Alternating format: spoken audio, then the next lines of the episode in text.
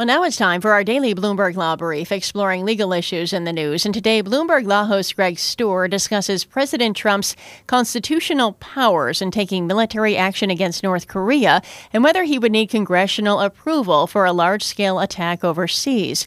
She speaks with Ilya Somin, a professor at the George Mason University Antonin Scalia Law School. Let me just start with a core constitutional question. Could Donald Trump legally order a preemptive attack on North Korea without getting congressional authorization? I think not, unless perhaps a North Korean attack was imminent, uh, because the Constitution makes it clear that only Congress has the power to authorize the initiation of a war. Uh, however, it's possible that despite its unconstitutionality, Trump could potentially get away with starting a war without congressional authorization because adherence to that constitutional principle has been spotty in recent years, including under President Obama. Let's let's get into some of that history in a moment. If it were a smaller scale strike, uh, is that something that, that Trump could could do without going to Congress first? I think there is room for legitimate debate over that.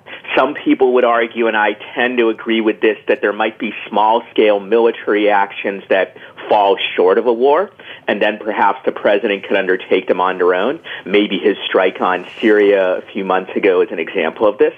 Others, however, argue that any attack on a foreign power, even a very small one, qualifies as an act of war. And if it's done to start a conflict rather than in reaction to an enemy attack or the like, then uh, it's a war and Congress has to authorize it. One thing uh, North Korea has threatened is this idea of launching missiles that would land near Guam. Would that be enough to uh, allow the president to respond without having to, to get some, some authorization from Congress? It's an interesting case. As with almost any legal principle, there are going to be borderline situations which may be hard to categorize. I would very tentatively say that if the strike on Guam looked like it was likely intended to actually hit Guam, then that's an act of war, and Trump certainly could respond, or any president could respond. If, on the other hand, it seems pretty clear that all North Korea is doing is landing missiles in international waters, that's a provocative and ill-advised act, but in and of itself wouldn't count as a war because all sorts of governments have war games and military exercises in international waters all the time.